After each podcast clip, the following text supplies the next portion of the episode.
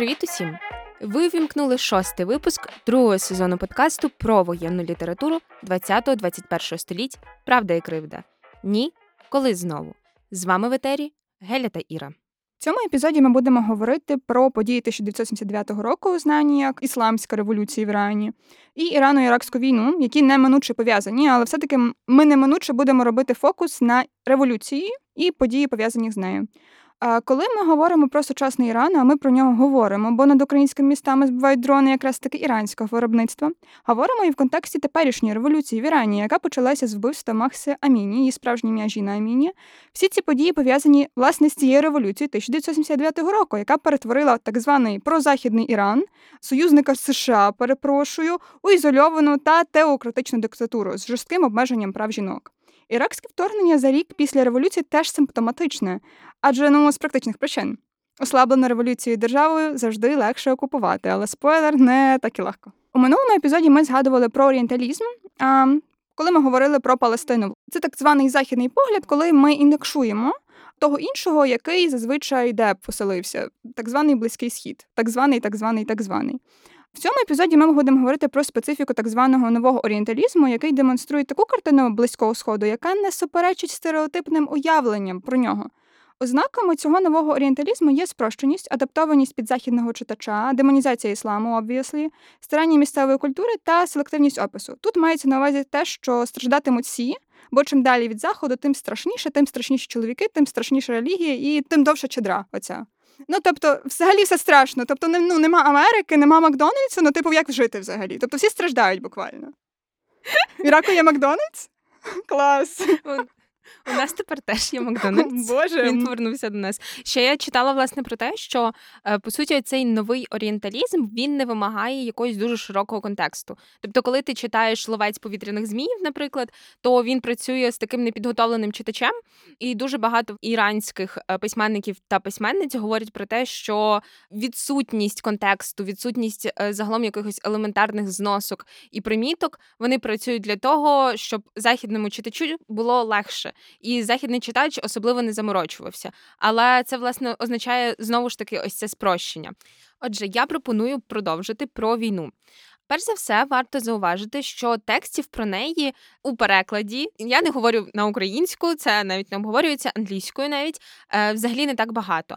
Зазвичай це пояснюють тим, що як Іран, так і Ірак самі по собі дуже герметичні території. Власне, вони були і є. Тому дослідницьке так зване око туди не може сягнути. Якщо говорити предметніше, згадувати власне тексти, то це згаданий вже ловець повітряних зміїв, це продавець книжок у Кабулі і також читаючи Лоліта в Тагерані. Ну, ось останній текст, до речі, перепрошую, що вас перебила. Останній текст він прям не дуже у нас відомий. Ну він і не перекладений на відміну від ловця повітряних зміїв. Так, тому що ловець повітряних змій він більш травматичний. Це буквально не знаю, маленьке життя для людей, які хочуть трошки похейтити, не знаю, там Афганістан, здається, да? Угу. Тому будемо говорити про читаючу лоліту в Тагерані, хоч ми ніби предметно не звертаємось до цього тексту, але він знаєте, як дух комунізму, який бродить над Європою початку над Так, над Європою початку ХХ століття. Тому що про нього неможливо не згадати, адже там одна з авторок, про яку ми сьогодні будемо говорити, вона написала текст, інспірований на секундочку ненавистю до нього. Це щось на кшталт мемуару, але і художнього тексту. Оповідачка, викладачка літератури, яка під час буремних революційних подій обговорює зі своїми студентками літературу. Йдеться лише про західних авторів, тобто там згадуються буквально дві іранські авторки. Їм було б про що е, поговорити з Гарольдом Блумом, який написав західний канон, тому що вони буквально обсмоктують цих е, західних чоловіків не лише Набокова. До речі, найбільше дивує те, що Набоков буквально винесений вже в заголовок, і наскільки натхненно вони його читають, і вони говорять про нього як про те, що от тримає їх в ці темні часи, і от хто як не Набоков зміг би їх зрозуміти, як воно жити в репресіях. Дякую за цей смішок, якого не чути, але так. Я, до речі, подумала, що це могла бути така собі таємна історія по-іранськи, де замість фермерів чи то близьких друзів бувають вірити про те, що в цій країні може бути бодай щось хороше, бо з героїнь знущаються їхні родичі чоловіки. Там є одна персонажка, в якої там е, жахливий батько, плюс брат, який постійно її переслідує. Інша пережила сексуальне насильство із свого дядька, і тобто там буквально всі історії такі. Тобто, будь-яка зустріч з чоловіком це просто суто травматичний досвід. Є оці жахливі історії і ці травматичні досвіди з чоловіками. Але коли вони приходять щочетверга, здається, збирається цей. Ну тобто, знаєте, ну у нас є теж. Книжковий клуб від правди і кривди, е, ставши патронами і патронками нашими, Да, така інверсія на 7 доларів. Ви можете теж до нас приходити. Е, звісно, ви не відчуєте такого екстазу, напевно, як відчували героїні. Така рекламна інтеграція. Словом, е, вони приходять е, щотижня і говорять, і для них це ну, тобто, якийсь такий острівець спокою. Вони ж вважали, що ось це обговорення їх може врятувати від реальності. Я подумала, що мені не подобається цей наратив про рятівну силу літератури. Mm-hmm. Тобто я повірю про те, що там не знаю, тебе можуть рятувати там не знаю, шоу Кардашянів, старі епізоди Спанч Боба. Типу, я повірю в це. Я цілком це повірю. Але коли мені скажуть... Шоу пара на мільйон. Боже мій, так. Холостячка, просто господи. Так. Ну тобто я повірю в це. Але не на боку. Не на боку. Тобто, якщо... Не Фіджеральд. Боронь Боже, але мені це найкомічніша частина цього тексту, що протагоністка вона говорить про те, що Іран е, така країна, де не цінують літературу. Це про тому, що Іран дуже літературоцентричний та поезієцентричний. Там дуже багато текстів. Просто ну, типу, ми не знаємо. Те, що на заході про них не знають, ще не означає, що Іран не цінує літературу. Так, абсолютно. Загалом, коли ми будемо говорити про всі тексти, які ми обрали на сьогодні, там всі цитують поезію. Так, це всі. так, це дуже інтертекстуальні тексти. Насправді я відчувала насправді себе дуже зметажена, тому що я зрозуміла, що ну в Ірану в принципі багата література, ще й багаті запаси дронів, але ми про це не будемо говорити. Бо ми це знаємо. Бо ми це знаємо. Але загалом це країна, де з культурою все ок. Тобто Азар Нафісі вона пише про те, що в Ірану дуже зле з кінематографом після революції. Ну, тож, абсолютно, Дора каже, що це неправда. Абсолютно. Тобто, е, там згадати бодай стічки Аббаса Кіростамі, я неправильно вимовила. Тому що я не вмію вимовляти, очевидно, імена жодні і не вмію наголошувати. Я тут як комік релів в плані наголошування і вимовляння імен. Ми говоримо разом з тим про е, сучасну іранську прозу, яка виходить після революції, до речі, виходить навіть в Ірані. Моя найулюбленіша частина цієї всієї історії, що Азар яка критикує іслам, яка критикує все, що пов'язане з Іраном, яка розповідає про те, що іранські студенти менш талановиті, ніж західні студенти. По суті, її подруга навіть каже Азар Нафісі про те, що вона більш американка а, ніж іранка. Тобто, ти все це сумуєш, і ти думаєш, блін, от напевно людина там дуже потерпала життя в тому Ірані. Ну, типу, зрозуміло, що звідки стільки хейту, а потім ти згадуєш, що в 1994 році а, виходить її монографія про прозу Володимира Набокова, Владіміра, прости господи, за сприяння Міністерства культури Ірану. Цієї республіки, яку вона так ненавидить. Тобто, це моя улюблена частина. Я це обожнюю просто. Добре, я хочу повернутися до літератури, тому що конкретно що ми бачимо в самій літературі, які у нас є тенденції основні. По-перше, про те, що ми вже згадували, що загалом іранська література дуже літературоцентрична, як би це парадоксально не звучало. Тому що у нас, наприклад, є е, така глибока доволі закоріненість е, в релігійну традицію прописування досвіду, ну скажімо так, смерті і помирання. Тобто є отакі містично-релігійні уявлення, які власне успішно перекочували в художню літературу про цю війну. І що ж там власне було? Наприклад, там могли з'являтися образи мучеників, е, які концентрувалися не так на війні, тобто війна їх не так лякала, власне, як на жертві, яку вони мають принести. Тобто вони міркують і вони відчувають про це наближення смерти, але вони її не бояться взагалі. До прикладу, іранський письменник Есмаїл Фасіх він буквально під час і вже після завершення війни писав романи саме з таким акцентом, саме про мучеництво.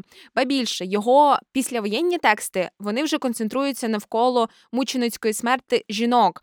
Тобто Фасіх робить головними героїнями, перш за все, жінок. Ну а по-друге, очевидно, вони стають мученицями. Тобто вони готові прийняти смерть таким способом. Фасіх прописує внесок іранських жінок е, у війну. Якщо ми говоримо про перську поезію, ми говоримо про те, що це лірика-лірика, тобто там дуже багато почуттів. А з іншого боку, вони наповнені пейзажами. Якщо в ці пейзажі втручається війна, то очевидно ми їх прописуємо інакше. Але іранська література вона все одно от тримається цих, я думаю, можу сказати, перських першоджерел, можливо, так. Тому що давні поети, наприклад, вони дуже чітко проводили паралелі, наприклад, між полем бою та шляхом до духовного зростання. Бо фактично це щитувалося як така певна боротьба проти так званої нижчої душі. От, власне, і звідси у нас є такий сильний потяг до жертовності. Тобто іранці повірили завдяки поезії, просто літературі, що цей шлях він е, нарешті їх приведе до вічного спасіння. Якщо говорити загалом про тексти іранської літератури, які перекладені на українську, то згадується одразу Персиполіс, і постає питання, чому ми не будемо говорити сьогодні про нього, а ми вже про нього говорили. А в першому сезоні епізод, здається, називається Як картинка ляже. Про графічні романи. Так, власне, цей текст він насправді дуже доступний, тому що це знову таки графічний роман. Тобто мені подобається дивитися на картинки. Я не знаю, кому мене лякають букви, вибачте. Сам цей текст він дуже доступний, але разом з тим е, Страпі вона подає таку полярну картину навіть біполярна. Вона не демонізує Іран, але разом з тим вона критикує режим, і вона розуміє, що через це вона змушена залишатися за кордоном, і вона показує цей вестерн гейс, який переслідує її на кожному кроці. Е, Є плітки. Що колишній державний секретар США Генрі Кісінджер сказав після завершення Ірано-Іракської війни: шкода, що програти може лише одна сторона. Ну йому було нудно. Проте до чого тут Америка? Чому за анексією починається наступна анексія, а потім сюрприз-сюрприз, війна, повідають наші експерти та експертки з історії та конспіраційних теорій Маркіян Кирчів та Дар'я Гусалюк. Так, настільки офіційно, бо ми все-таки серйозний подкаст. Отож, зараз для вас пролунає композиція Anti-Hero by Taylor Swift. It's me. Hi. I'm the problem, it's me. Це, напевно, власне, про Саддама Хусейна. Е, Він мав таку позицію. Ми до цього ще зараз дійдемо. Мені було дуже потрібно власне розпочати саме з цього. Так от, сьогодні в нас дуже цікавий епізод, бо ми будемо розпливатися в часі ще більше, ніж зазвичай. Я боюсь, що так і буде і надалі. Е, Ну, власне, так як вже дівчата говорили, з вересня ми постійно бачимо новини про Іран: Іран революційний, Іран тоталітарний, Іран проросійський. Е, Тож пропоную поглянути на знаковий період в житті цієї країни, себто ісламську революцію та війну проти Іраку. Водночас будемо намагатися відділити широкі та наповнені суб'єктивністю образи ісламу та власне регіону Близького Сходу, переважно очевидно, очевидно, продуковані Заходом. Почнемо з коротенької довідки. Головна історична передумова конфлікту між Іраком та Іраном це постійні суперечки щодо спільного кордону. Він в них чималенький, і Особливо гострі ці суперечки щодо частини, де зливаються ріки Тигри і Єфрат і впадають в перську затоку. Бо це супер крутий економічно важливий водний маршрут, по-перше. Крім того, саме в цьому регіоні відбуваються е, видобування е, нафти дуже масштабні. Тобто, коротше, передумови цього конфлікту це казка. Yes. Так. Почнемо з країни, яка в західноєвропейських державах до 35-го року е, офіційно називалася Персією. Зараз це Іран. Зроблю невеличку ремарку про те, що Іраном е, цю країну почали називати після того, як Іран заявив про себе як про окрему країну у геополітичному контексті. Власне, типу, Іран це не західна назва, а їхня власна. Вони один одного називали ар'янцями, наскільки я розумію, якщо я правильно вимовляю це. І персами їх називали власне західчани. Іран довгий час був частково колонізований то Росією, Російською імперією, то Британією. Тому, типу, ми його сприймали через їхню призму, як і більшість держав близького сходу, ми сприймаємо через західну призму. От вони самі себе називали Іраном. І е, до того як Марік вже прийде зараз до Другої світової війни, я скажу, що у 1906 році, здається, і у 1920 якомусь там не буду говорити точний рік. У Ірані вже відбулося дві різні революції. Тобто, це така собі досить революційна країна зі своєю природою. А Марік може зараз рухатись до Другої світової. Під час Другої світової іранський шах це такий тутешній монарх, був союзником Третього рейху. Ну, тобто, так, звісно, він не був серед цих от е, елітарної групи Mean Girls, але ну, там були, власне, їхні союзники так.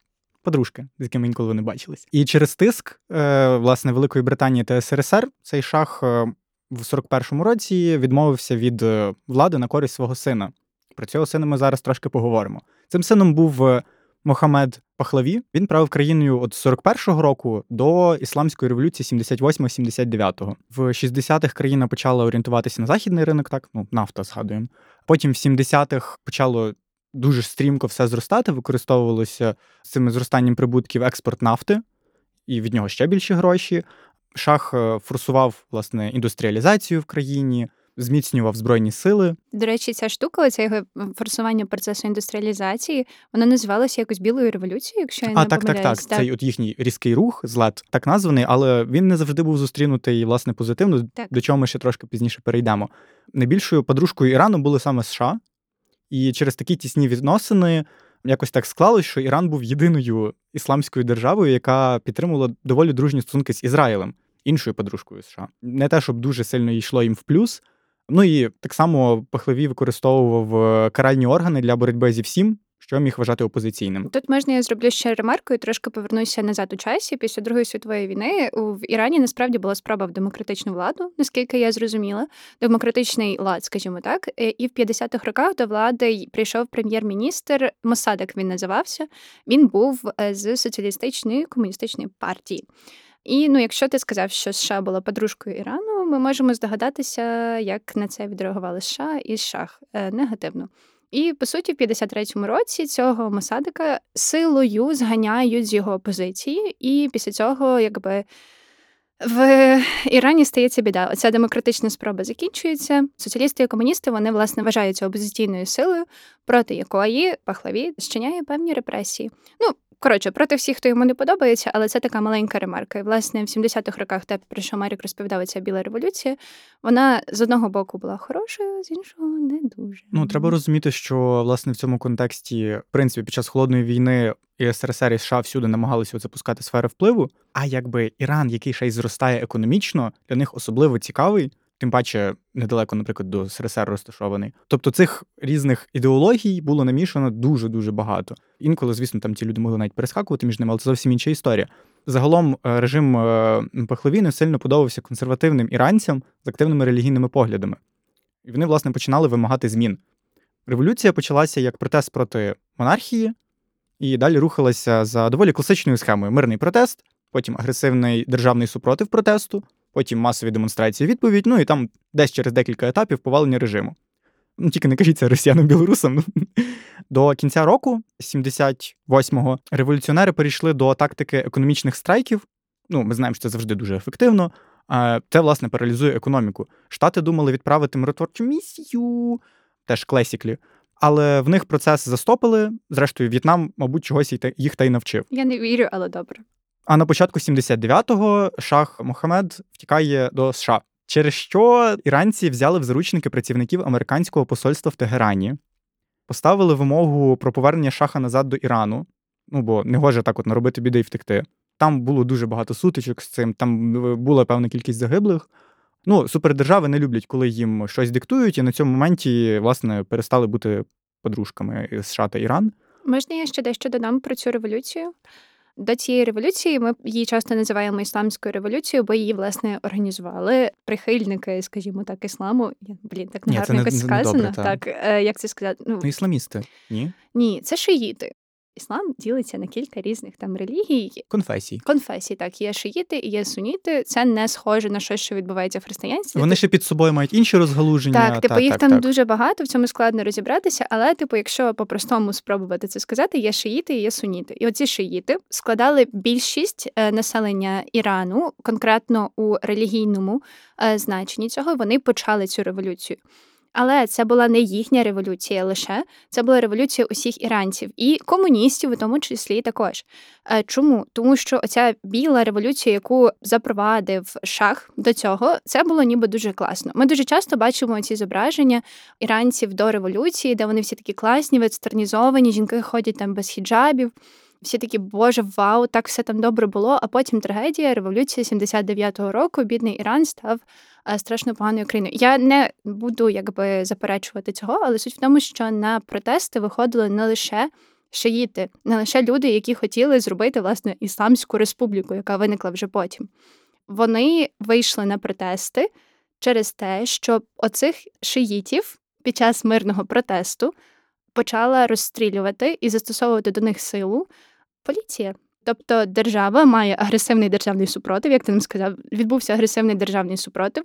Людям це не сподобалося, і незалежно від того, яку вони представляли, не знаю, релігійну чи політичну течію, вони виходили на вулицю і протестували проти монархії і режиму шаха, тому що він ж репресував усіх. Тому, типу, це не просто ісламська революція. Це радше ми її так називаємо вже якби in the aftermath, тобто коли це вже все відбулося. Тоді на протести виходили майже усі іранці. Ще й тому, що ця біла революція призвела до дуже великого зростання бідності, тому що, хоча у нас з'явився середній клас, і якісь люди почали дуже круто багатіти, почали розвиватися власне міста. Звідси ми бачимо всі ці картинки. дуже багато людей, попри це, залишалися бідними, у них не було що їсти. Коротше, типу, про них ніхто ніяк не дбав. Тому, типу, це був вседержавний протест, вседержавна революція. І про це потрібно пам'ятати. І я ще потім до цього повернусь. Але для мене дуже цікаво те, що коли ми говоримо про Іран, ми все одно, е, навіть коли читаємо у наших медіа, ми говоримо про це із західної перспективи. І ми майже не говоримо власне про ту іншу частину революції. І зараз я помітила те, що про революцію, яка відбувається в Ірані, ані в західних медіа, в наших трошки більше, майже ніхто не говорить. Повернемося назад до ісламської революції 79-го року. Чим же це закінчилося? Так, власне, що ми маємо в результаті? Активні віряни почали змінювати державу на свій лад, і на зміну монархії постала Ісламська Республіка Іран. Також з нею нова конституція, згідно з якою головним у державі є верховний релігійний лідер, представник Бога, привіт, теократія. Ну, тобто, так само залишалися е, уряд залишався. Він досі є? Так, так, так. Тобто, це все ще існує. Просто верховний голова може витувати, все міняти як захоче. Ну, власне, ним став Рухола Масаві Хомейні, е, котрий був е, натхненником власне революції, і який тепер міг втручатись абсолютно всі сфери в державі. Е, таким чином маючи фактично більше повноважень, ніж Шах Мохамед до того. Але їм було ок, так? Ба більше. Захоплені успіхом революції, іранці пропонували всім іншим державам регіону відкинути капіталізм та комунізм і теж керуватися в першу чергу саме цінностями ісламу. Це було буквально ну, іранська пародія на Леніна. Е, вийшов парадокс: сусідні країни не сильно вподобали таку ідею, а США та СРСР все ще так боролися за сфери впливу. Вони почали гейтити Іран. As you should. Like, ну, якби що ти ще можеш зробити під час холодної війни? Е, Так, ну і подібно до більшовиків, режим Хомейні е, почав переслідувати всіх, хто е, проявляв опозиційну думку всередині країни як агентів іноземного впливу.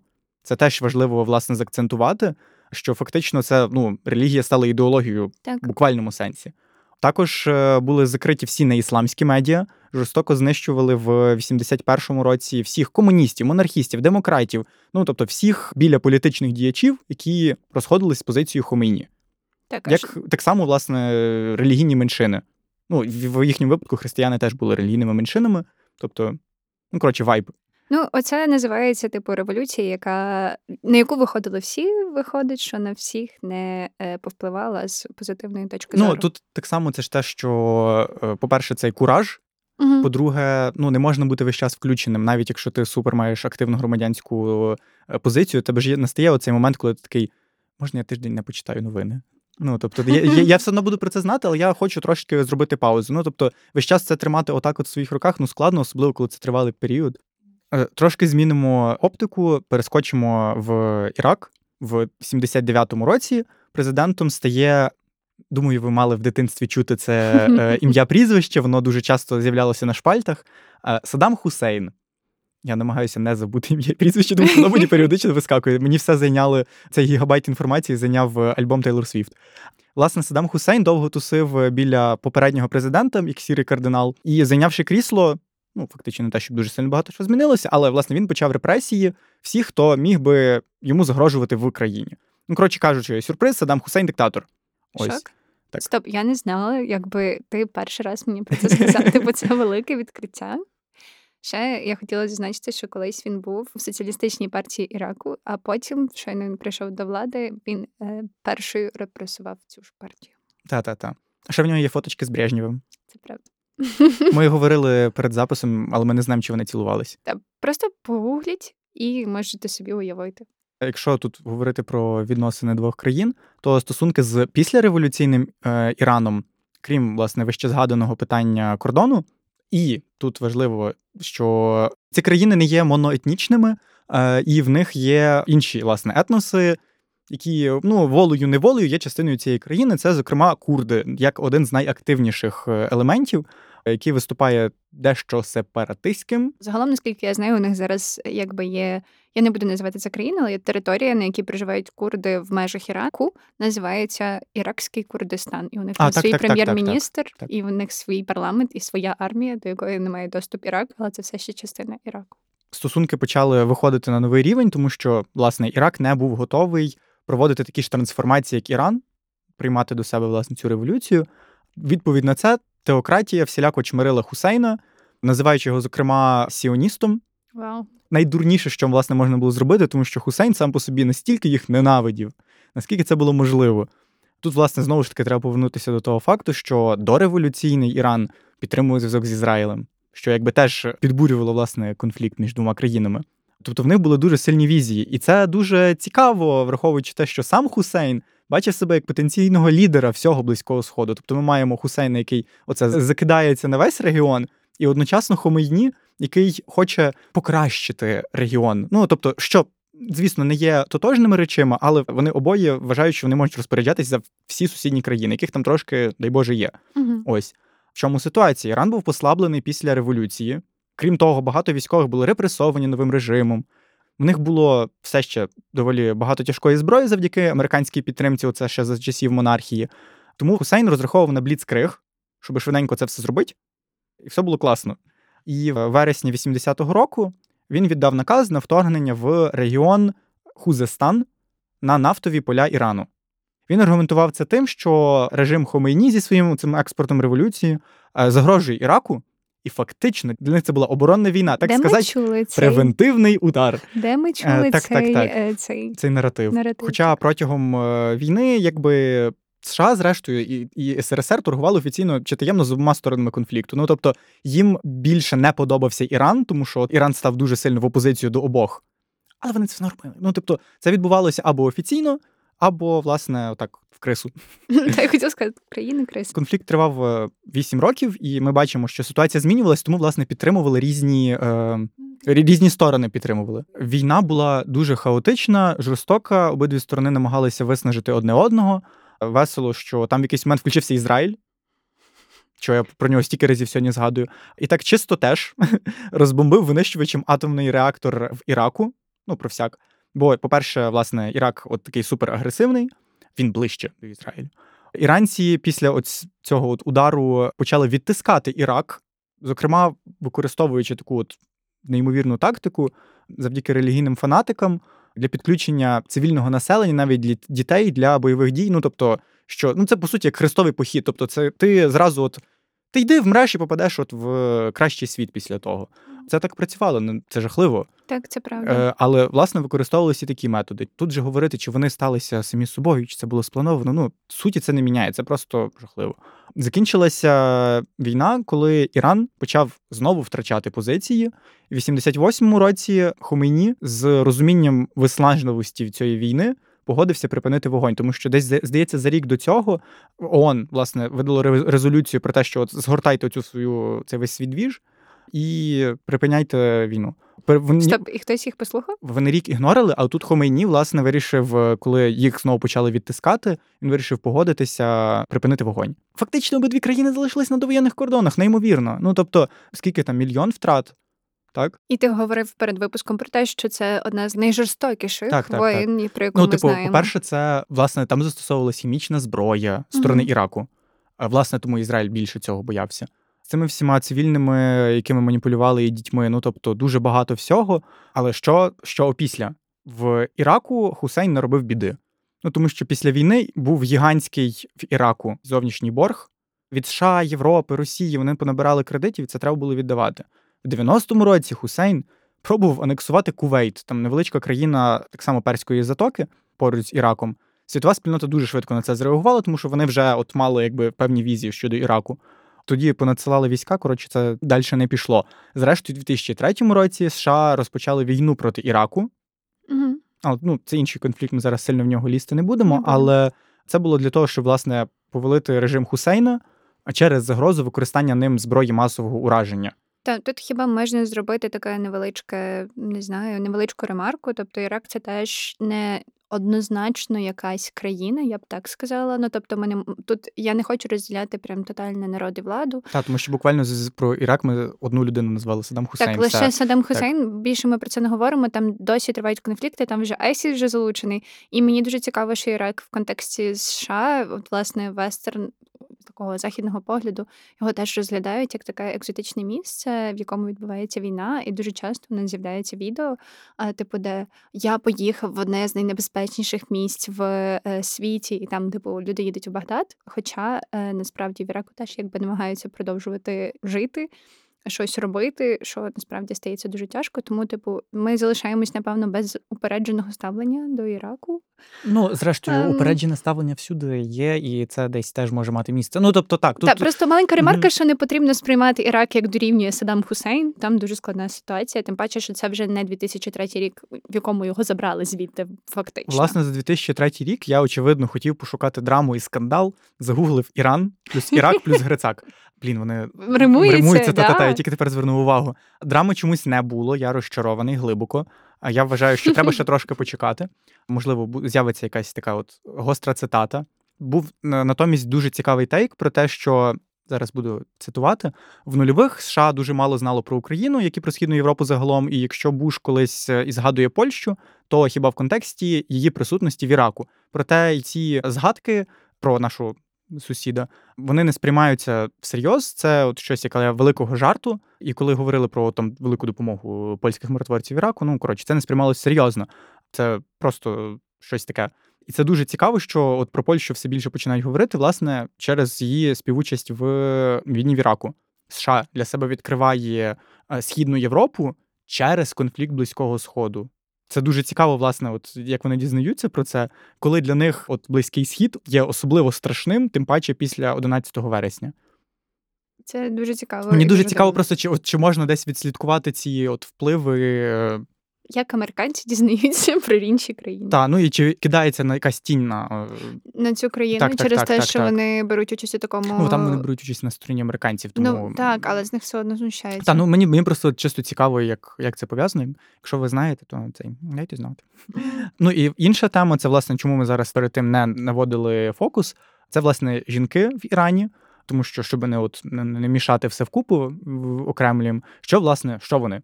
Під час революції вони брали участь в вуличних сутичках з правоохоронцями, лікуванні поранених або ж просто в мирних демонстраціях, тому що це було дуже багато різних форматів. Ну, все ж таки, треба. Що важливо власне в розумінні революції, що це власне не одне місце.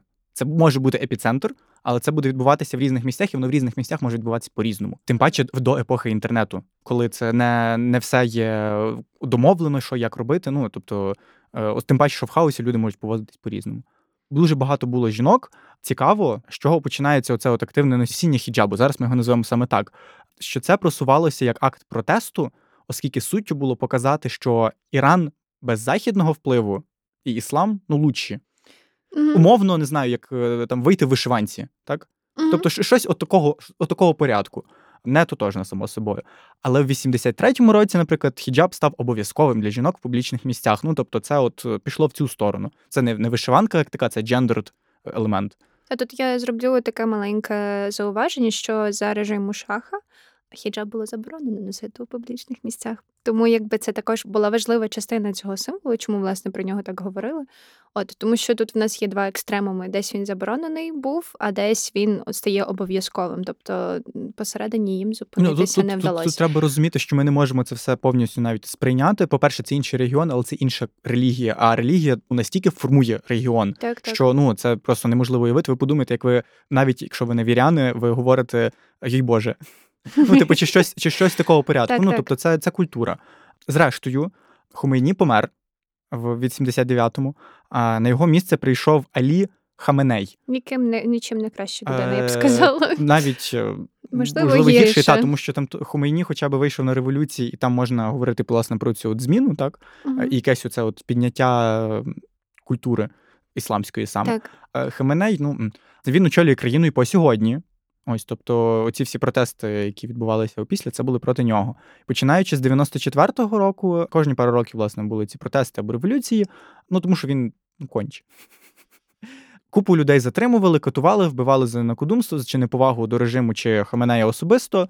Зрештою, що ми бачимо? Ми бачимо, що Іран має досвід цього активного виголошення громадського суспільства, масового протесту, наголошення масового. Тому, звісно, це дуже добре насправді маячити реакцію на вбивство Масхи Аміні перед росіянами, але доволі безсенсово, тому що це зовсім інший випадок і зовсім інший досвід країни, який був до того. Це далекий концепт. Так, але для нас, як для людей, е, які можуть публічно зараз в інтернеті підтримувати чи не підтримувати революцію в Ірані, Ну я думаю, відповідь завжди очевидна, якби в цій ситуації. Ну, але це не говорити про відрізання свинячої так, голови. тому що типу це не повага до власне цієї релігії. Власне, тут я повернуся до революції в 79-му році. Тобто, ті люди, які виходили на вулиці, вони не всі в результаті були за те, аби ну там жінки були змушені носити хіджаби і так далі. Але це не означає, що вони не є вірянами, що вони не підтримують іслам в якомусь е, вигляді. Тобто, шиїти вони за соціальну рівність. От це є десь там прописано. Просто якби все одно, коли людина приходить до релігії, вона інтерпретує її по-своєму. І ми маємо ту ситуацію Ну, в Ірані, яку ми маємо. Навіть так. не є... це ми знаємо, що не єдина проблематичність тейку цієї особи, Yes. яка його видала, і видає інші неймовірні просто тейки. Кожного тижня в понеділок ми п'ємо каву і читаємо це в Твіттері. Я хочу лише сказати, що цей протест, який був за права жінок і триває зараз у Ірані, він переростає вже в протест повністю проти режиму. Як сказав Марік, це не перший протест. Один з таких масштабних протестів революції в Ірані називається Зелена революція. Якщо ви погуглите зелену революцію не напишете слово Іран, вам просто покаже е, щось екологічне. так. Так. От, але типу, в них була в 2009 році власне ця зелена революція. А вони зараз виходять проти режиму. Невідомо, чи це буде якби мати якийсь успіх, власне, тому що експерти ух, говорять про те, що немає якби якоїсь сили чіткої опозиційної, яка веде цей весь рух. Е, Власне, бо в них був Хоменій, коли була ісламська революція. Ну, це, це так, але і ні. Ну це змінюється. Ми, якщо говоримо, наприклад, про революцію гідності, там. Мінялися навіть проти цього Так. короткого періоду ті, хто були головами, але це були ті, хто говорили зі сцени навіть, Та а не- не якісь е, от лідер ідеологічні. Так, коли так, це правда. Так, це трошки складно. Не обов'язково вони мусять бути. Я думаю, що це знаєш через те, що це говорять західні експерти та експертки. Вони не до кінця розуміють е, про що Так, так, ну звісно. тобто, це, це їхня думка, якби але ну ми підтримуємо революцію в Ірані, якби закликаємо, не знаю, репостити це на всіх сторінках в інтернеті. Причому дуже важливо, що е, в Європі і іранці, зокрема, зараз закликають до того, щоб от ем, виходити на протести так, до так, посольств. і разом з українцями. Причому Так, так, і не тільки з українцями, так, там так. ще були сирійці і е, ще хтось. Я забула хто. Можливо, казахи, якщо я не так, так, помиляюсь. так. От, тобто вони намагаються нас всіх об'єднати, і я за це. Тобто, це бо іранці виходять зараз на вулиці не тільки за права жінок, що для нас теж має бути близько, а, але й за свободу, як таку. Ну, власне, тут треба розуміти, що це репресивна машина, і так вона за, за день не валиться. І це дуже складно, власне, з одної сторони, кількість революцій певним чином знецінює революцію. Так. Зрештою, в держави виробляється імунітет в якийсь момент. Це теж треба враховувати. Та кількість на тої ж, наприклад, зброї, яка є в- для от боротьби з таким, ну Угу. Маріко, думаю, нам треба прощатися з усіма, бо якби ми вже тут заговорилися. так, так. Тому дякую вам усім за увагу. Всім цьому, папа, вертаємось до Галі з Ірою. А от і ми. Ми знову тут. Іро, пропоную після такої ґрунтовної розмови Маркіяна і Дарії перейти до текстів і пояснити, про що вони коротко і про що вони детальніше. Окей, сьогодні ми починаємо з тексту Жасмини та зірки, більше ніж читаючи Лоліту в Тегерані, Фатимах Кешаварс. Тобто, це по суті ненависть е, суцільна до тексту Азар Нафісі, але разом з тим це і дуже хороший мемуар. Текст дуже цікаво структурований. З одного боку, це академічна розвідка, з іншого боку, це. Мемуари. Далі ми будемо говорити про текст Арі Ганарвар, дівчина, яку звати Румі. Тобто я просто нищу кожне ім'я, яке я читаю, типу sorry, guys. Я теж трошки вестернерс. Тобто я стаю тим, кого я ненавиджу. На завершенні в нас буде текст з Прага Махмуда Давла Табаді. Мені здається, я правильно вимовила це ім'я, тому я дуже собою пишаюся. Це текст про Браво. дякую. Це текст про Ірано-Іракську війну. Власне. Тобто, якщо попередні два в нас революція плюс війна, тут у нас акцент суто на війні. Угу. Окей, е, тоді пропоную переходити до жасминів і зірок. Такої поетичної книжки, здавалося б. Написала Кешеварс, правильно авторка. Е, і вона, власне, обіцяє, е, що цей текст буде, власне, більше, ніж читаючи Лоліту в Тегерані. От, чи справджуються ці обіцянки, і про що загалом текст цей? Е, Я гадаю, що справджується, тому що мені дуже сподобалось. Це власне причина, чому я рекомендувала нам брати саме цей е, текст, а не власне читаючи Лоліту в Таграні. Тому що ми і так будемо брати Азар на фісі. Тобто, по ходу. Ми ж Там бо- ми вже почали. Да, ми і так читали цей текст. е, Я не знаю, як ви, я трошки поверхово, але anyway, сама Кешаварс вона робить так. Е, Вона розповідає про те, що текст на фісі він е, розрахований на західного читача, який і поглиблює стереотипи про іранців, які до того в них існували. Історична довідка знову ж таки не потрібна. Тобто цей текст дуже доступний. І, до речі, я визнаю, текст Нафісі дуже поетичний, дуже він реально дуже добре зроблений.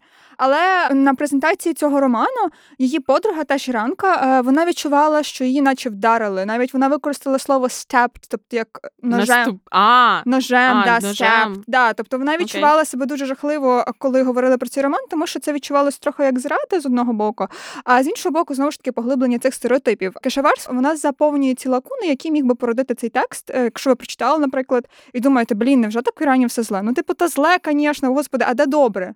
Давайте почнемо з того. Давайте просто почнемо з а кому зараз добре? Кому зараз добре? І власне вона говорить про іранську літературу, тобто там буквально є цілі розділи, наприклад, про іранських письменниць, тобто просто потрясний розділ про е, Фарух Фарухзад, це відома іранська поетка, та про роман е, Жінки без чоловіків. І разом з тим вона проговорює купу імен режисерів, митців і так далі. Тобто те, про що.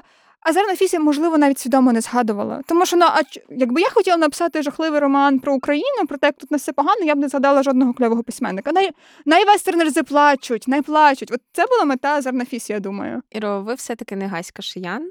Давайте не будемо. А, ну да, я тут е, вже так напевно дивно сварити Гаську Шиян за її спиною. Окей. Е, Говорячи про Кешеварс і про те, що е, ви вже згадали, е, власне, вона сама в інтерв'ю, авторка, е, не раз говорила про те, що написати цей текст її спонукав вже згаданий інший текст, читаючи Леліту в Тегерані. Але чому вона його написала? Тобто, не просто що він їй не сподобався. Вона говорить про те, що читаючи цей роман, скажімо так, вона намагалася в ньому знайти себе, і вона себе в ньому не бачила. Те, що зробила Нафісі, її якось персонально Кешеверс ображало. І власне для того, щоб якось компенсувати це, Кешеверс пише жасмини та зірки. І на початку цього тексту Кешеверс пише, що. Від мого роману ви будете і сміятися, і плакати.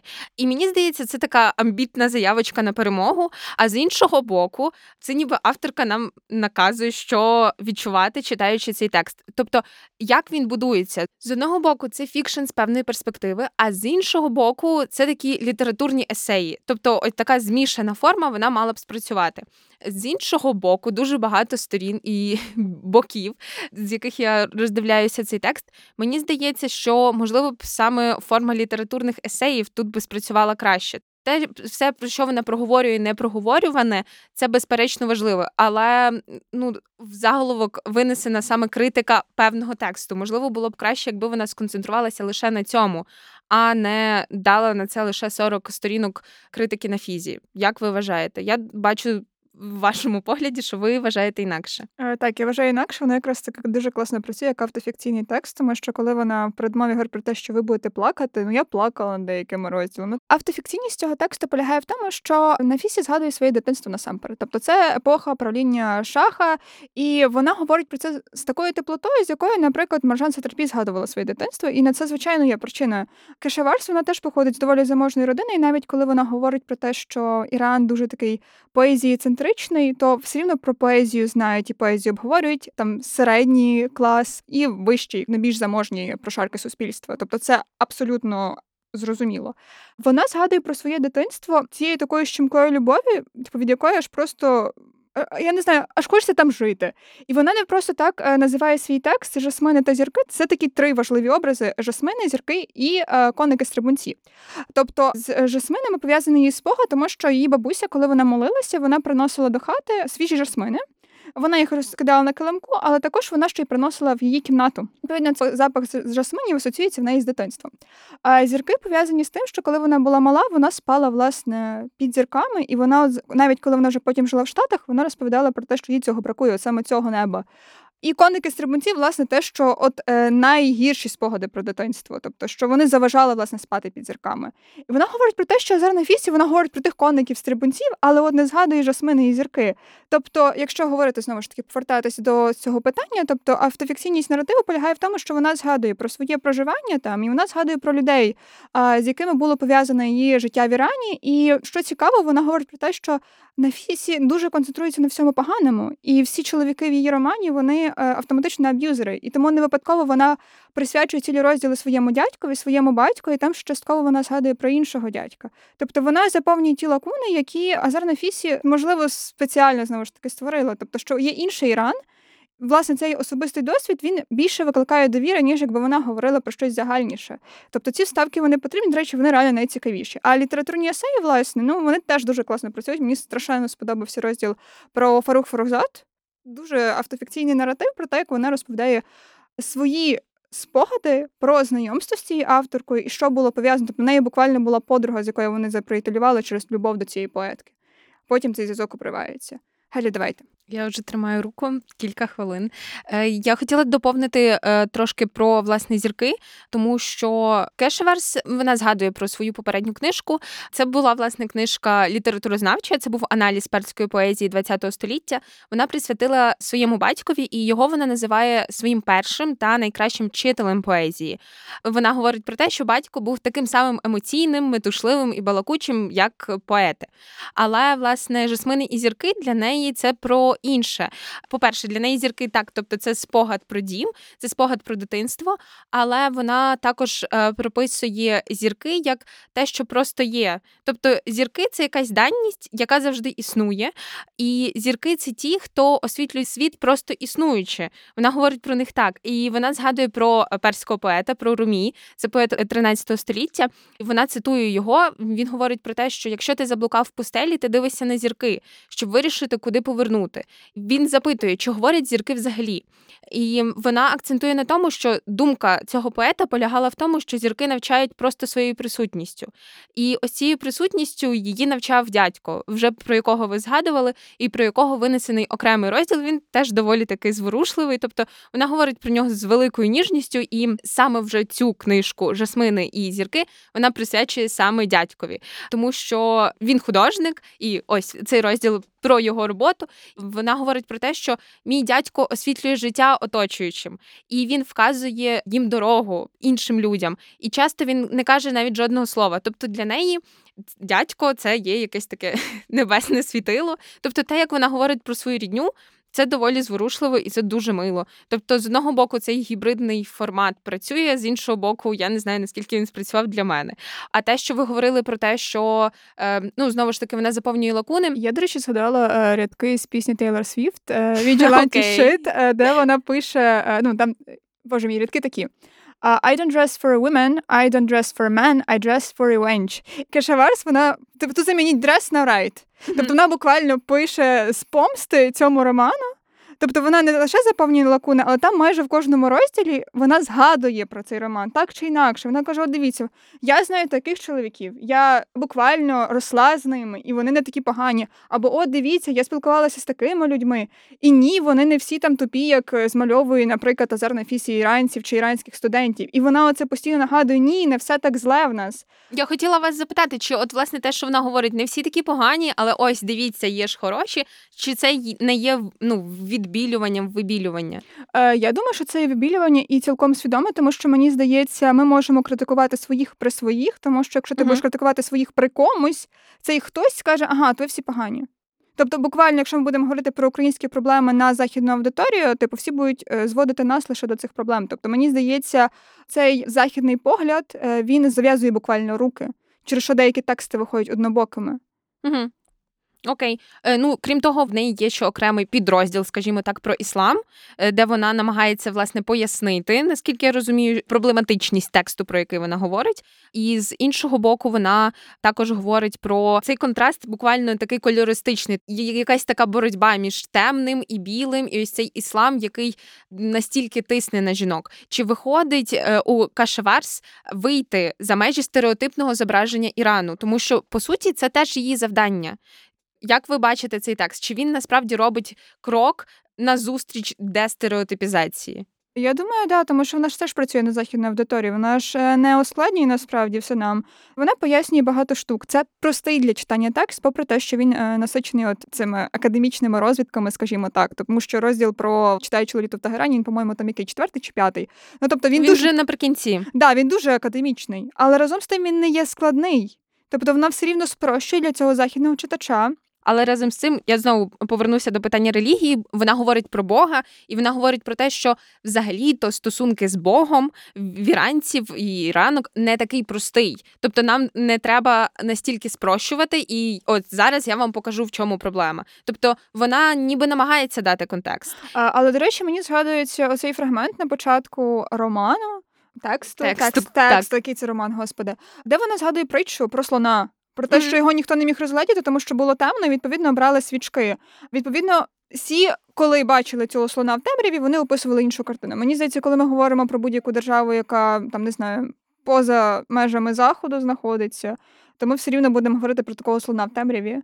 І прикол в тому, що на фісі вона не приносить свічок, вона каже: ну, ребята, ну там пройдете, то там слоні. Ну, типу, подивитесь, там розкаже. Ну да, можете описати по своїх відчуттях. Як вам здається, що яким він виглядає в темряві? Ну, тобто це буквально блукання в темряві, а кишеварс вона буквально приносить, не знаю, свічки, ліхтарики, вмикає світло, каже, та ребята, просто дивіться, не такий страшний слон, яким його малюють. е, Просто подивіться, нічого вам не буде. А і власне, що нас цікавить, де там революція в цьому тексті? І де там війна? Де там війна? Кишеварс вона не так часто згадує про війну, і відповідно вона не так часто, мабуть, згадує про революцію. Проте, як я казала, ми не можемо говорити про Іран е, без згадки про ці події. Тому що навіть сама письменниця вона ж втратила посаду в університеті після революції. Вона про це не дуже багато говорить. Насправді І неодноразово, до речі. Да, да. Мені здається, в неї все рівно є якось образа, тому що я не знаю, як ви, але я ж читала якісь певні фрагменти цього тексту, як таку собі заздрість, мабуть. Ну так, це заздрість і буквально напад. Тобто, ми я стрибаю на неї, тому що їй ніби ну не, не те, щоб пощастило більше, але ну щось таке. Я пропоную рухатись до наступного Окей. тексту, е, в заголовку якого є згадка про поета, про якого я говорила, але це не той поет і не те ім'я. Але ну слово мені хотілося зробити гарну підводку. Значить, книжка називається Дівчина на ім'я Румі, авторка Арі Хонарвар. Да. Ура, добре. Це дебютний роман цієї авторки. Ну, власне, цього не скажеш. Тобто, розумієте, деколи ти читаєш дебютні романи, зокрема там деяких наших поетів, е, які вирішили піти в прозу, і ти розумієш, що в цій людини немає майбутнього. Ця людина просто не вміє писати. Ти читаєш і думаєш, ну коли вже він випишеться? А він виписується три романи поспіль, і все ніяк. А це дебютний роман, і він блискучо дебютний, скажімо так. Е, Тому що він так дуже химерно написаний, я б навіть сказала.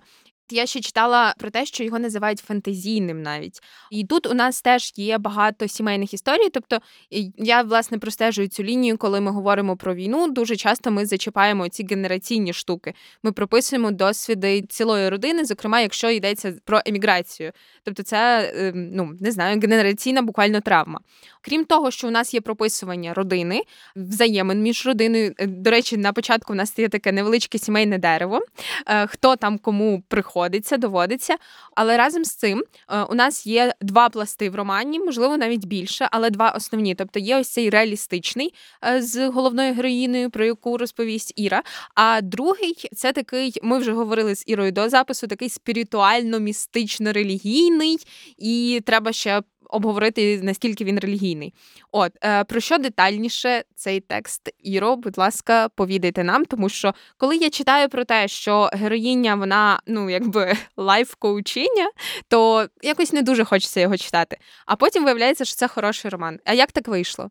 Я, до речі, думала, що ви захочете розповісти, тому що там дуже насправді е, цікавий тип нарації. У нас є дві позиції, і позиції головної героїні в дитинстві, позиція головної героїні вже в старшому віці. Ну там загалом перескакування. Да, там дуже сильне перескакування з контексту в контекст, тобто це є в Ширазі. До речі, цікаво, сама Кешеварс, про яку ми говорили до того, вона з Ширазу.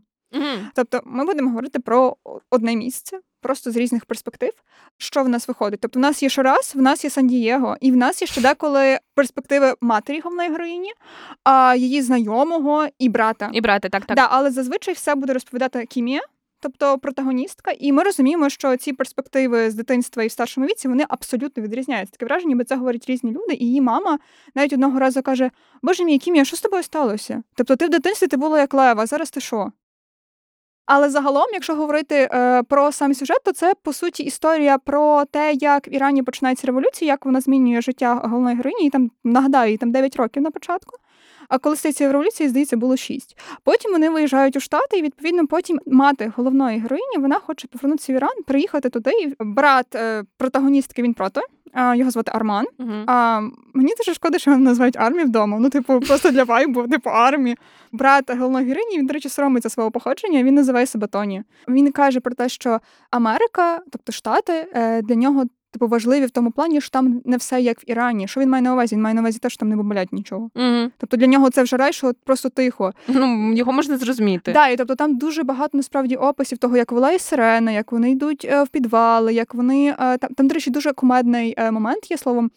Біля їхньої школи була статуя Саддама Хусейна і дядька Сема. Тобто, думаєте, діти мали кидати камінням ці статуї. Як на мене, це такий вайб, я не можу. Але загалом цей опис він дуже показовий, тому що Іран тоді він якось протистоїть двом силам, скажімо так. Ця історія насправді втечі з місця, яке піддається постійним бомбардуванням, тому що насправді перший розділ з чого починається.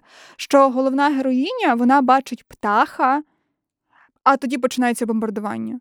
Це, до речі, насправді е, дуже цікаво читати, е, дуже дивно читати. Там ще й на фоні звук сирен. Да, на фоні звук сирен mm-hmm. та постійно сиреновий, і для протагоністки в неї улюблена червона сирена, не біла. І на ця е, жовта, тобто вона любить червону сирену. І деколи, коли тихо, вона каже: Блін, щось без сирени. Там є пояснення, що червона сирена в нас здається сигналізує про те, що буде бомбардування чи щось таке. Тобто це як для нас там артобстріли і так далі, да. ядерка. Ну тобто, що вони трошки відрізняються, але вони мають колір. Да, тобто і біла сирена це, по-моєму, відбій. Я просто забула, якщо чесно, пам'ятаю, що її улюблена сирена це червона. І вона описує взагалі оцей побут в школі, коли вони там ходили, коли вона там не знаю, показувала своєму другові. От я була тут, коли був обстріл. Угу. От дивись, там от влучила ракета. Вона знає, що там ніхто не загинув. А вона каже: але коли її друг Реза питає, чи там хтось загинув, вона каже: Я не знаю. Вона ну тобто вона насправді дуже яскрава. Оця е, кімія, вона просто прекрасна дитина. Але разом з тим вона ледь не загинула під час цього обстрілу, тому що її рятує буквально її старший брат, який просто бачить і він її відкидає в бік. Старший брат, трошки забігаючи назад, згадуючи про нього, він же ж власник нічного клубу. Да. До речі, тобто він там ну взагалі нормально влаштувався, але е, крім того, що він нормально влаштувався, він мав власне на це право. Він ще й по суті виконує цю патріархальну роль в родині як захисника. Тобто він має захищати свою родину. Ну тобто він відчуває на собі оцей тягар традицій і уявлень про сім'ю. Я б так не сказала загалом, тому що почнемо з того, що він не гетеросексуальний чоловік, тобто він вже не відповідає уявленням про ну, цього. Е, Типового патріархального чоловіка, і але на ньому є відповідальність. На ньому є відповідальність, яка є, наприклад, людини, яка відповідає за те, щоб переговори пройшли добре. Угу. Тобто він ніби тобто він до цього ставиться як до справи, до бізнесу. Я б не ск... Ні, я маю на увазі просто це така паралель хороша, тому що його мати Роя, вона дуже сильна насправді. Mm. І е, сама Кімія в неї теж дуже така персоналіті, дай Боже. І йому треба збалансувати ці дві сили, тому що одного разу. Ну, коли... на це теж треба сила.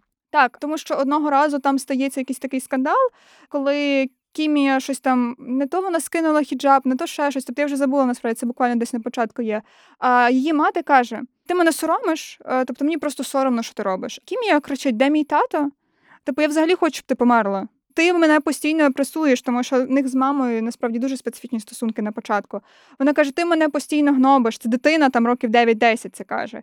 Арман в цей момент він робить те, що робив завжди їхній тато. Mm-hmm. Він заспокоює і він відтісняє маму з цієї кімнати. Навіть як каже Кімія, він робить те, що робив завжди тато. До речі, тато там теж дуже м'яка фігура. Мій улюблений момент, найулюбленіший спогад е, дитинства головної героїні це коли вони ходили з татом гуляти, і тато давав їй докурювати цигарку. Їй було 9, їй було 9 років. Хочу.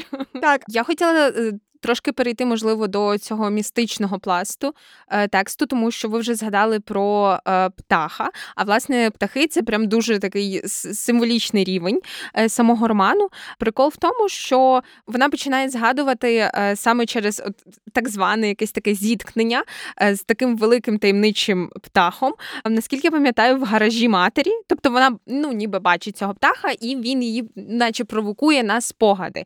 Спогади починають випливати і вона оце постійно стрибає від теперішнього до минулого і так далі. І вона розповідає про свої пригоди з дуже цікавим персонажем е, бабою Моршедом. Це такий містичний оповідач, який проводив її власне сімома долинами кохання. Тобто, у нас є оці от топоси такі доволі, я б сказала, мітопоетичні. Тому що там теж дуже багато поезії, зокрема, матір головної героїні, вона надзвичайно часто цитує поезію, вона її знає на пам'ять. Тобто вона поетка. Вона поетка, так треба було взагалі почати з цього. От і Кімія, вона от подорожує цими долинами, відвідує дім цього ж таки баби Моршеда, щоб послухати історії. Тобто, вона, крім того, що вона безпосередньо перебуває в історії, вона не лише як оповідачка, вона як слухачка інших історій. І коли їх здається, мала б е, зловити поліція моралі, е, вона каже бабі Моршеду, що її звуть Румі. Тобто, чому? Тому що на честь власне поета Джалала. Ад Діна Мохамеда Румі, який був улюбленим поетом її матері. Я вже про нього згадувала поет 13 століття. Власне, з різних точок, з різних перспектив, через ці спогади, через е, минуле і через теперішнє, ми дізнаємося абсолютно про всю родину, про ось все те дерево, яке було зображене на початку. Прикол в тому, що у нас постійно з'являються е, ці образи птахів різних розмірів. І птахи не просто як якась декоративна така штука, вони мають різні характери, і вони намагаються оголосити собі і обрати собі правителя. Мені здається, можна якось трошки і заплутатися тут, де реальність, а де нереальність, і звідки тут взялися птахи. І ці птахи вони хочуть перетнути вже згадані сім долин і досягнути і знайти легендарного птаха Сіморга.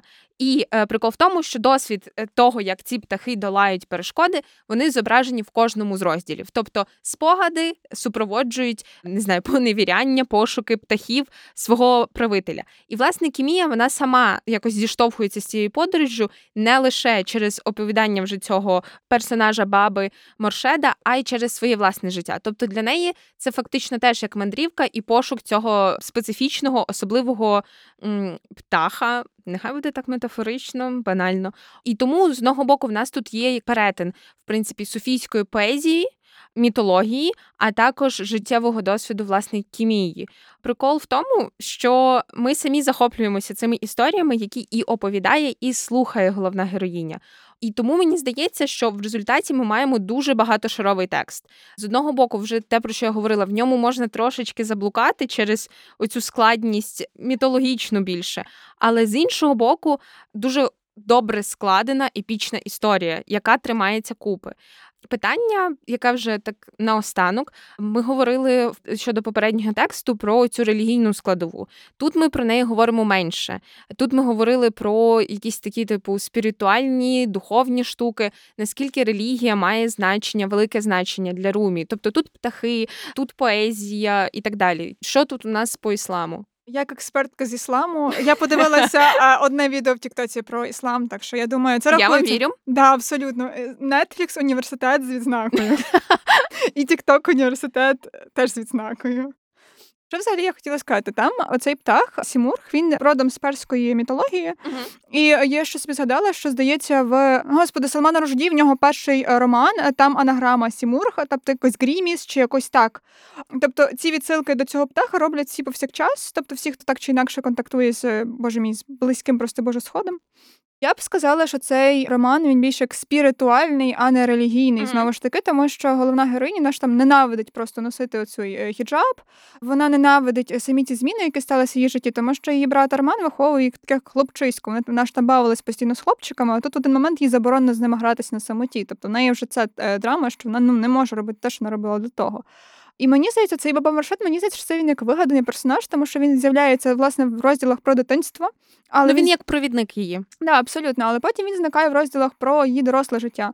Е, мені здається, це пов'язано з тим, що для того, щоб пережити якісь травматичні події, ти часто звертаєшся до фантазії. Тобто, особливо, якщо тобі 9 років, тобі легше вигадати щось. І мені здається, цим фантазіям дуже легко піддається. Реза, це її друг, тобто він е, насправді мені здається, він як по характеру ближче до цього роману. Він такий спокійний, врівноважений, і він піддається чужому впливу. Оці розповіді про цього баба Моршеда і про цього птаха вони є тим, що типу, що допомагає їм не здуріти в цьому всьому побуті, де постійно сирени, де мама постійно заклеє вікна скотчем, е, де весь час хтось помирає, і де постійно, по суті, як висить оце розуміння того, що все не так, як було до того. Тому що згадайте, там майже кожен розділ про дитинство починається з того, що хтось когось питає: є електрика в тебе? Мгм. Світло є? А нам, а ми? Це ми. Ми. Да, а вода в тебе є. І цей побут, е, який абсолютно не підходить для життя дитини. Тобто він є тим, що змушує її зануритись, по суті, фантазію. Боже, я згадала одну рецензію на Гудріці, вона там маленька, тому що, очевидно, що я не буду читати великі рецензії. Я не люблю багато букв. Е, Одна з е, найбільш залайканих рецензій на цей роман. е, Авторка пише про те, що після цього роману їй захотілося стати кращою людиною. Тобто, що він настільки щемкий і настільки добрий, що вона сама хоче бути такою. І типу, мені здається, це найкраще, що можна взагалі сказати про будь-яку книжку. Це правда. Наша неперевершена, блискуча, шедевральна, кохана, улюблена. Ну, всі найкращі епітети їй. Продюсерка, просто хороша людина, наша подруга, е, співведуча. Материнська фігура, Ну, все. діва за знаком зодіаку. Все, все для нас. Дора, між іншим, запитує, як щодо іранців? Чи тут фігури іранців до нас близькі? Я думаю, що да. Ну тобто, дивіться, вона не мала на меті е, вибілити Іран як кишеварс, тобто в неї буквально на плечах е, висіла оця місія показати, що не все так зле, як написала Азар Нафісі. Тут е, гарна вар вона пише насправді зі своєї позиції, тому що, ну як сказати, вона ж все рівно базується на своєму особистому досвіді. Вона про це говорила в інтерв'ю. І відповідно вона якось намагається ні вибілити, ні навпаки демонізувати. Тобто вона говорить про те, про що вона власне хоче говорити. Я б сказала, що це просто люди. Не настільки персонажі, це не настільки е, іранці-іранці, як власне люди, які наділені дуже важким травматичним досвідом. І те ж саме, що як вона прописує матір, це людина, яка ну травмована, очевидно, яка травмує інших. Тобто, наскільки це нас наближає до іранців? Ну я думаю, війна там багато про війну. Я думаю, так. Але ще у нас є ще одне запитання від нашої редакторки Дори. Не буду перераховувати всіх регалій, бо вона буде сваритися. Питання полягає власне в цьому питанні нового орієнталізму. Наскільки це роман адаптований для вестернів? Так, тобто наскільки нам було просто його читати як вестернзам? Може, я така рада, що ми нарешті вестернерзи. Я хочу вже свого нудного життя та хорошої зарплати. Я вже просто I'm looking for it. Цей роман легко читати нам, вестернерзам. Чому? Тому що. Чому? Ви Ви сьогодні експертка з усього, з Ірану, з іранських дронів, з того, як бути вестернзами, типу, з ісламу. Так? Ну. Ну, тому що я ж кажу, я закінчила тікток університет, і я тут комік реліз. Так. Так я ж кажу, це не так складно читати, тому що мені здається, цей роман і насамперед як міфопоетичний, а не роман про війну. Відповідно, всі складнощі зникають, тому що авторка не має на меті розповісти там про воєнний Іран, хоча це те, про що вона розповідає знову ж таки. І можливо, це навіть краще працює, ніж е, коли ми кажемо: от зараз ми вам розкажемо. У неї немає цього на меті. Тобто, в неї на меті, перш за все, робота з пам'яттю. І почнімо з того, що вона теж е, писала поезію. Тобто, мені здається, поети, коли вони пишуть прозу, та проза вона більш пластична чи що.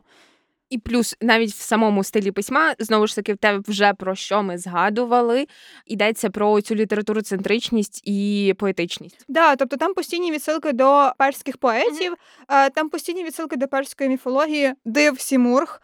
Е, Тобто, і багато всього цього воно сприймається. Ну тобто, це не текст, який ти прочитаєш за вечір. Однозначно, він дуже насичений. Так. І він дуже складний в плані структури, е, власне, такі ці стрибки нарації і так далі. Це дуже класно зроблено. Ну воно тебе ніби трошки смикає. Да, але разом з тим, якісь такі важкі штуки, вона пояснює все. Тобто Мгм. сама. Отже, Іро, Іро, Ірочко. Я запрошую вас до обговорення останнього тексту. Право виголосити його назву і надзвичайно складне прізвище автора я надаю вам. А ми будемо говорити про повість Махмуда Девлата Баді е, з Прага. Лучша. Я змогла вимовити, я дуже собою пишаюся. Я ще раз е, повторю назву Спрага. Повість про Ірано-Іракську війну це винесено в підзаголовок. Е, Я б хотіла декілька слів сказати про самого автора, е, тому що він доволі відомий в Ірані. Я не буду казати його прізвище, бо я не можу його прочитати. Девлата Баді. Дякую. Я, я буду казати автор, а Іра буде казати прізвище. Давайте. Е, Автор Девлата Баді. доволі таки відомий в Ірані завдяки своїй сазі, яка називається Келідар, і він її писав 15 років. Там три тисячі сторінок. І її він опублікував у вигляді десятьох книг. Власне, сам Келідар е, він недоступний англійською, але перекладений німецькою. Власне, говорячи про автора, Табаді. Е, Дякую. Він народився в Ірані в 40-х. Даю детальну довідку. Чому? Тому що він е, привернув увагу, скажімо так, таємної поліції Шаха в 70-х роках. В 74-му. Дякую.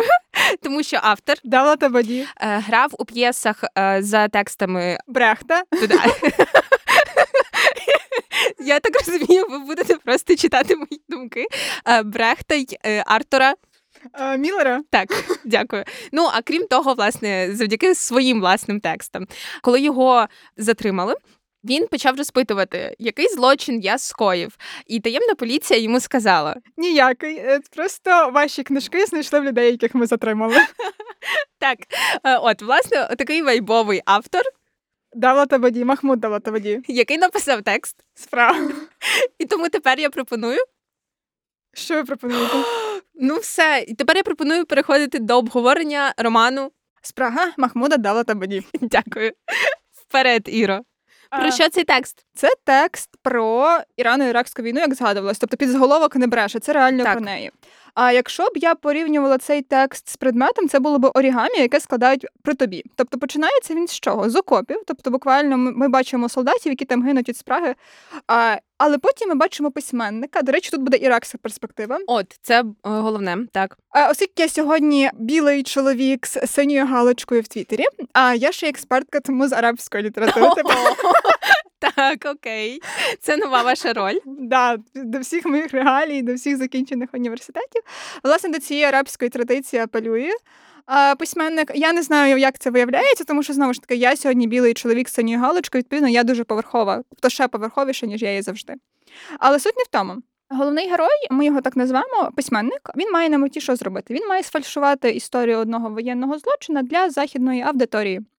Тобто він іракський письменник, а і там є дуже показовий момент, коли він говорить про це з майором. Майор, який власне йому про це все розповідає, і письменник каже: Ти заліз мені в голову, тепер Мгм. я не можу нічого написати. І оці моменти, коли він буквально застрягає, він каже: Ну, це я, я це бачив, але я не можу це описати. Тобто, ми буквально бачимо про нас, як складається оце орігамі. І ми бачимо цю внутрішню картину, і ми бачимо його внутрішні сумніви, тому що він же потім не хоче цього робити. Він не хоче фальшувати цю історію, тому що його мучить совість. Я сьогодні люблю повертатися назад, тому повернемося назад. Е, Справді, текст починається з окопів, з так званої точки нуль, називаємо це так, з пагорба, який охороняло семеро людей, але їх обстрілювали це ніч, і невідомо скільки з них залишилося. Між собою говорять двоє військових, і з ними є ще полонений. І все, що їх мучить. Крім обстрілів, їх мучить спрага. Очевидно, чому називається так текст спрага. І це перший розділ. А потім виявляється, що ці люди, про яких йдеться, ці люди, які сидять в окопі, це персонажі. Персонажі не лише для нас, а персонажі в самому тексті, тому що про них пише цей письменник, про якого вже розповідала Іра. І він сидить е, теж під бомбардуваннями, і він сидить під свічкою з пером. В нього є взагалі то ручка, але він пише пером, наскільки я пам'ятаю. І він дивиться на свою родину, на свою дружину і дітей, як вони сплять. І коли він пише, він буквально пітніє, тому що це для нього ну робота, робота. Як про це написати, як зробити так, щоб ці люди, ці солдати в окопах, вони змогли вижити. Тобто він знову ж таки їх сприймає як з одного боку людей, з іншого боку, як персонажів. І коли він сидить і пише е, цей текст, власний текст, він розуміє, що в будь-який момент. В його домівку може прилетіти бомба. Тобто це дуже такий релевант досвід для нас. І коли він зустрічає цього майора, про якого ви говорили, його запрошують на так звану екскурсію е, в табір для полонених. І він спостерігає там ну дуже неприємні картини. Він спостерігає там, наприклад, за в'язнями, яким там буквально щось по 20, може років, навіть менше. І йому розповідають, що ці в'язні, наприклад, дуже добре говорять арабською, бо вони потрапили в полон, коли їм було ще 14 років. Але вони за весь цей час, за всі ці роки, поки вони перебувають в полоні, вони не змінили свої позиції і вони розуміють, ніби за що вони воювали. Разом з тим йому розповідають про ну не знаю, сцени катування е, з голінням чоловіків, що коли вони, здається, провинилися і щось не захотіли голитися, точно, на жаль, не, не скажу, але їх вмивають сечею цих же в'язнів. І потім насухо голять тупими бритвами. Тобто, це фактично сцени катувань. І коли ти читаєш цей текст, то е, ти теж якось трохи пітнієш, і ти почуваєшся, ніби цей текст дуже липкий. Тому що з одного боку у нас є оце поле бою, де ти буквально, коли читаєш, ти відчуваєш, ніби в роті якийсь такий присмак пилу і землі, і тобі теж хочеться пити. З іншого боку, у нас є цей процес письма. Коли автор сидить і прописує своїх героїв, і йому теж від цього тяжко, бо цей такий майор йому сказав, що ми самі вирішуємо, що ми покажемо Червоному Христу та іншим е, організаціям. А ви побачили все. Будьте уважними в тому, як ви будете це прописувати. Тобто він йому власне натякає, що правда нікому не потрібна. І письменник цей він говорить про те, що працювати з часом і працювати з текстом це буквально така операція. Цю операцію він намагається провести як дослід. І дуже багато власне йдеться про оці якісь не знаю галюциногенні навіть моменти, коли солдатам бракує води вони потрапляють в якийсь такий стан марення, коли вони знову говорять дуже багато про птахів. Крім того, вони дуже багато говорять і про цю жертву. Вони говорять про те, скільки ще нам треба пожертвувати людьми, щоб ми отримали воду, скільки ще нам треба вбити посланців з іншого боку, щоб ми змогли випити води. Але з іншого боку, вони також говорять про людяність. Вони говорять про людяність, сидячи в окопах. Але там дуже швидко змінюються сцени. Мені здається, це таке як е, скачки від одного до іншого, тому що мені здається здається, таким чином і працює марення. Mm-hmm. Тому що ну там е, персонажі вони буквально одержимі цією водою. І мені одразу згадується текст, про який ми згадували в другому епізоді, коли ми говорили про голодомор. Е, текст Кнута Гамсона, де от е, письменник так. одержимий голодом, і як прописуються ці галюцинації, але мені здається, таке знаєте, трошки це ще поза межами болю теж є вайб. Да, але я чому згадую так з Гамсона? Тому що це така дуже естетська позиція. mm Тобто, голод тут як синонім до того, що якийсь там чел щось там ну не дозаробляє деньги, тому голодує, але так то він лучший ніж всі інші, тому що він митець. Тут позиція зовсім інша. Тобто, спрага буквально їх мучить. Вони там дуріють від цієї цієї спраги. І тому цю повість воно як сприймається не то як марення, не то як реальність, е, тому що герої вони ж говорять про левицю, mm-hmm. вона має нагодувати двох е, левенят. Але м, спойлер, вони цю левицю потім знаходять. Але я не знаю, як це інтерпретувати, якщо чесно. От, і тобто там насправді, от коли я починала читати, мені здавалося, що зараз буде реалізм. От такий нормальний реалізм. А потім хтось перетворюється в змію, хтось перетворюється mm-hmm. в птаха. І я думаю, а я вірю взагалі. Я вірю, що вони перетворилися в змій та птахів. Ну це дуже. Ну я б сказала, що тут більше імпресіонізму. Е, ні, Ну, якщо ми вже будемо мірятися такими, е, не знаю, лінійкою стилів, е, то це більше імпресіонізм, ніж реалізм. І він такий, типу, він тебе постійно кидає в якийсь такий жар. Магічний реалізм. Вибачте, я мала про це згадати, коли ми говорили про Румі. Будь-яка розповідь мені здається про країну, яку колись охопила революція, а потім війна, тобто часто свідчення, які є. Тобто, в нас можуть бути щоденники, в нас можуть бути мемуари, і в нас може бути щось типу автофікшену, як е, в Кешаварс. Це буде реалістична перспектива насправді, тому що вони будуть говорити про свій досвід, чим це не реалізм. Тобто мені здається, в якійсь певній мірі. Тобто, от, е, мені сподобалось, боже, хто це казав, що типу, чи взагалі реалізм існує, коли ми будемо говорити про якісь травматичні події. Угу. Але з іншого боку, ми розуміємо, що це доволі такий складний стиль самого автора. А Махмуда Давлета Баді. Тому що він доволі такий розколений, я б навіть сказала. Тому що у нас з'являється з самого початку якесь дуже чітке і дуже неприємне відчуття всередині, коли ми це читаємо. Тобто це уявляється, але це уявляється дуже якось сконденсовано, стиснуто. Ти відчуваєш фізично цей текст, те про що там йдеться. Йдеться також і про те, що війна для автора. Махмуда Давлата Баді. Це не та війна, яка е, має скинути уряд, а це власне війна, яка певним чином е, вона якось так знімає скальп з обличчя людей, якщо я можу це сказати. Тобто він позбавляє пам'яті Е, людей, які потрапляють в такі власне обставини. Не лише те, що їм хочеться пити, це питання того, наскільки ми можемо бути людиною. Знову ми повертаємося до другого першого випуску цього сезону, тому що е, тут теж був момент, коли мали судити одного з солдатів, бо його взяли в полон, і його запитували, чому він не стріляв жодного разу. Боже, його ще запитують, як тебе звуть, і він називає себе е, перським словом, яке перекладається як людина. Так, от тобто для нього ось це питання людяності, воно стоїть в осерді його буквально існування, і ця людина була на війні. І його запитують власне про те, що чому ти не вбив жодного разу. Він каже, що він не може вбити людину. І офіцер, який проводить допит, він абсолютно вражений, і солдат пояснює, що мовляв, це дуже просто, тому що солдати вони відрізняються від людей, Е, тому що обличчя солдата ти здалеку не зможеш побачити. Зазвичай солдати вони пересуваються групами як певні такі ворожі підрозділи. І ви вбиваєте абсолютно безіменного якогось суперника, просто якусь крапочку в ландшафті.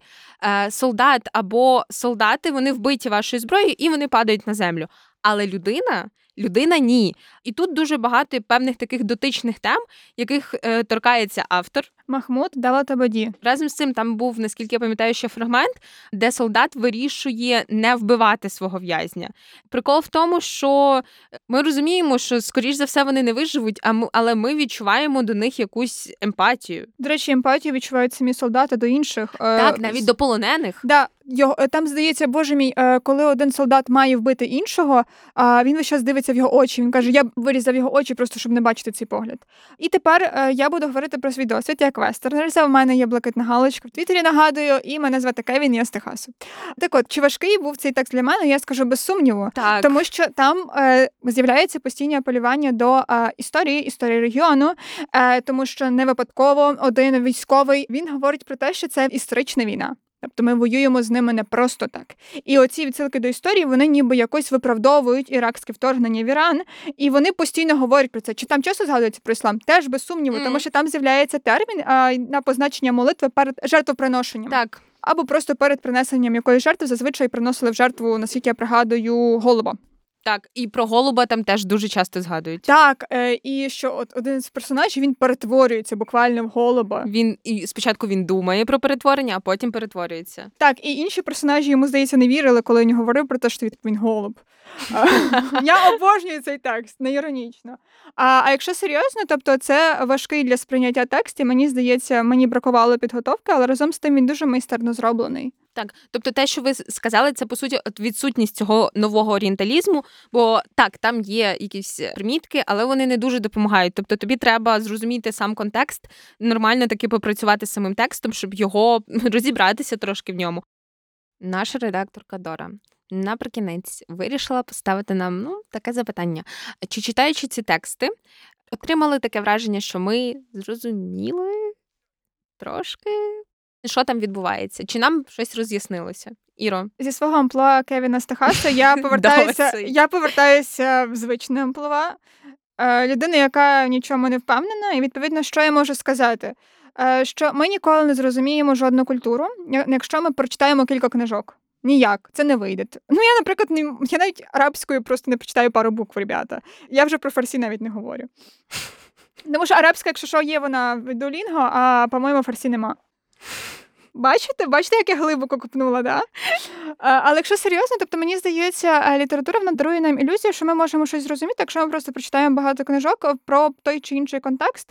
Але ж не випадково, наприклад, е, мати головної героїні з роману дівчина, яку звали Румі, вона каже: от те, що вони читають наших перських поезій, вони читають в жалюгідних перекладах від людей, які тої перської навіть і не знали. угу.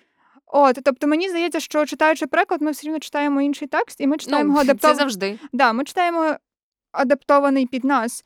Е, Плюс я згадаю одне не найненависніше питання для мене на другому курсі магістратури. Чи існує взагалі об'єктивна реальність?